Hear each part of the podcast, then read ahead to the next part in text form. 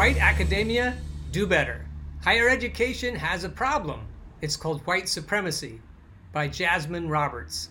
Over the past couple of weeks, our nation has been confronted with ugly truths and hard history revealing how systemic racism rears its head in almost every space.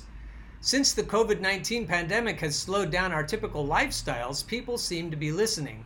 This moment feels very different from other situations when we had to address human rights in the context of race relations in the United States. With that comes a host of emotions that white people have rarely had to deal with because of their racial privilege, and this includes white people working in academia. Like many black faculty and black people in general, I have received messages and texts from white colleagues apologizing, expressing their guilt and remorse, and asking what they can do to support their black colleagues and friends.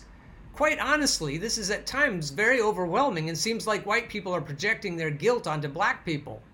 White people are struggling with what to say or do. It is understandable that white people feel overwhelmed, guilty, sad, and frustrated. Yet this moment we're witnessing across the country is not about white feelings. It is about the constant trauma, historic pain, and dehumanization that black people experience and frankly have been experiencing long before the deaths of Breonna Taylor, George Floyd, and Ahmaud Arbery. Your black colleagues and students are not okay. If you are a white academic or higher education professional, there are some tangible actions you can take to support black faculty, staff, and students. I've listed 10 below as a starting point. Number one, stop asking black people what white people should do at this moment and just admit that you don't know what to do because you've never had to think about your white privilege or anti racism. I know this sounds harsh, even contradictory to the purpose of this article, yet the question of what can white academics do to help black academics is very perplexing to me given the institutions where we research and teach. As academics, we occupy some of the most privileged spaces in the world. We have access to groundbreaking research included in top tier journals. We are scholars. We are educators. We are researchers. We have PhD degrees, medical degrees, and master's degrees.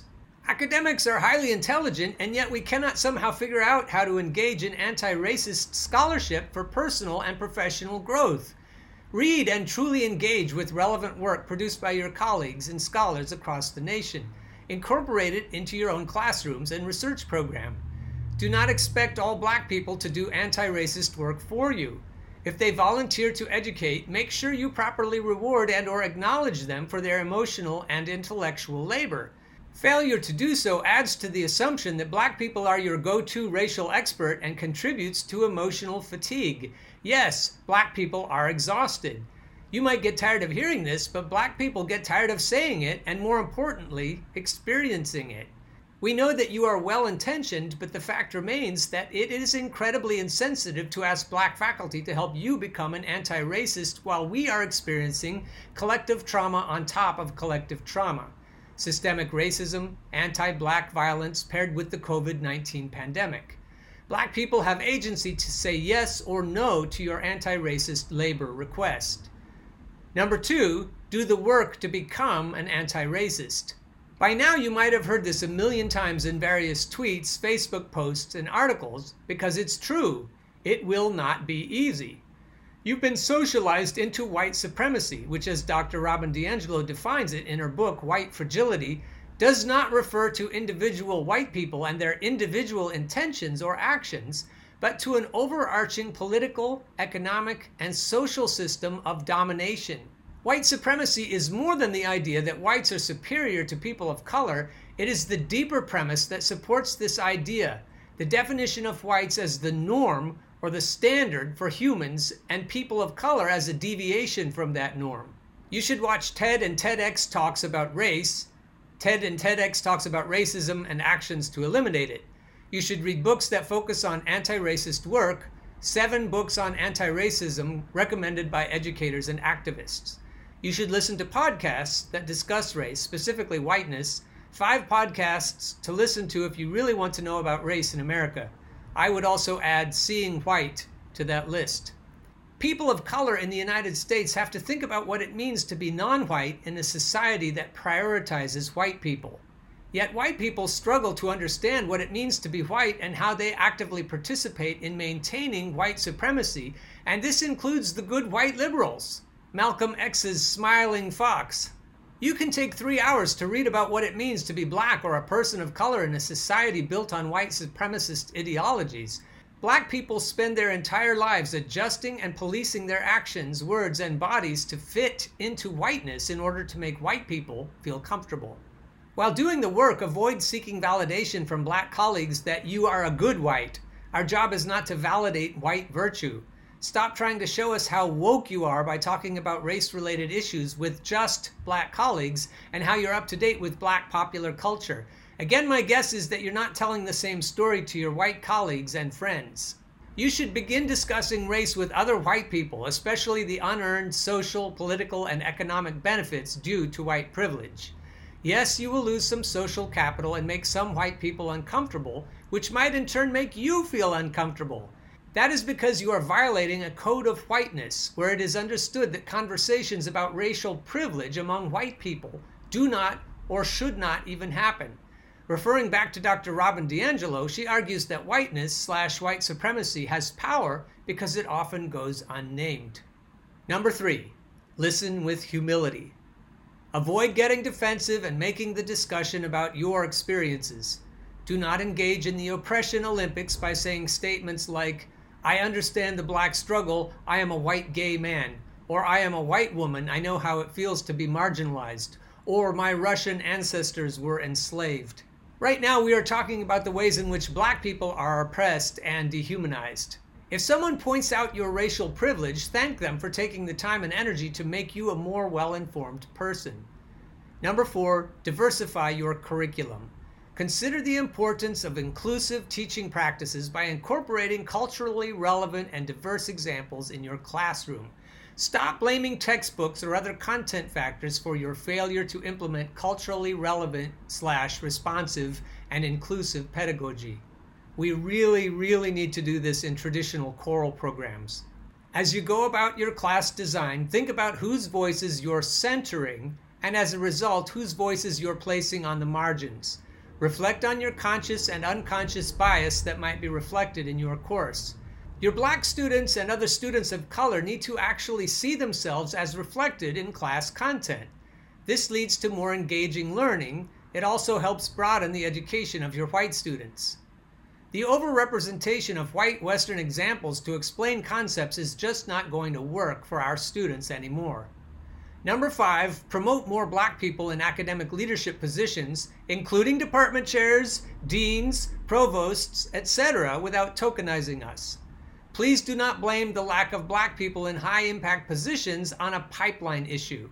If academia can somehow always seem to find a black woman to lead imperative diversity and inclusion efforts, institutions can surely find a way to promote more black people in other academic leadership positions. Furthermore, create conditions and environments where black people can actually thrive in those positions. History tells us that black academics in leadership positions have particularly toxic experiences. There is no truer example of this than what happened to our black band director four years ago, five years ago now, when he was trying to become the band director at Millersville University. He entered a toxic environment and he only lasted a year in it. Think more critically and intentionally on how you can retain black faculty and administrators. This is an opportunity for your unit to look inward and ask critical questions that will hopefully lead to a more inclusive environment. Number six, collaborate with black scholars, again without tokenizing us. Invite us to present, keynote conferences, and or speak at other premier events. Ask us to collaborate with you on grant projects. Collaboration is at the core of what we do in the Academy. Cite the work of black scholars. Number seven, do not touch your black students' hair. Yes, this does indeed happen. My black students have told me. It's appalling. We are not animals and it's sad that I even need to write that. Number eight, do not praise your black student athletes on the field as you willfully stand in your white privilege and cannot advocate for their human rights or support their racialized experiences. No further explanation needed. Number nine, acknowledge the role higher education institutions play in maintaining systemic racism.